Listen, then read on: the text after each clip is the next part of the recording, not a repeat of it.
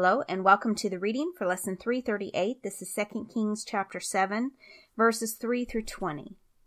Lepers visit the enemy camp. Now there were four men with leprosy sitting at the entrance of the city gates. Why should we sit here waiting to die? They asked each other. We will starve if we stay here, but with the famine in the city, we will starve if we go back there. So we might as well go out and surrender to the Aramean army. If they let us live, so much the better. But if they kill us, we would have died anyway. So at twilight they set out for the camp of the Arameans. But when they came to the edge of the camp, no one was there, for the Lord had caused the Aramean army to hear the clatter of speeding chariots and the galloping of horses and the sounds of a great army approaching. The king of Israel has hired the Hittites and Egyptians to attack us, they cried to one another. So they panicked and ran into the night, abandoning their tents, horses, donkeys, and everything else as they fled for their lives. When the lepers arrived at the edge of the camp, they went into one tent after another, eating and drinking wine, and they carried off silver and gold and clothing and hid it. Finally, they said to each other, This is not right. This is a day of good news, and we aren't sharing it with anyone. If we wait until morning, some calamity will certainly fall upon us. Come on, let's go back and tell the people at the palace. So they went back to the city and told the gatekeepers what had happened. We went out to the Aramean camp, they said, and no one was there.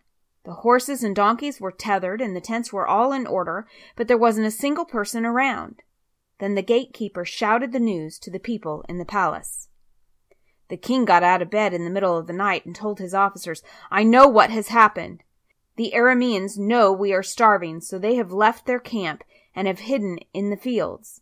They are expecting us to leave the city, and then they will take us alive and capture the city. One of his officers replied, We had better send out scouts to check into this. Let them take five of the remaining horses. If something happens to them, it will be no worse than if they stay here and die with the rest of us. So two chariots with horses were prepared, and the king sent scouts to see what had happened to the Aramean army. They went all the way to the Jordan River, following a trail of clothing and equipment that the Arameans had thrown away in their mad rush to escape. The scouts returned and told the king about it. Then the people of Samaria rushed out and plundered the Aramean camp.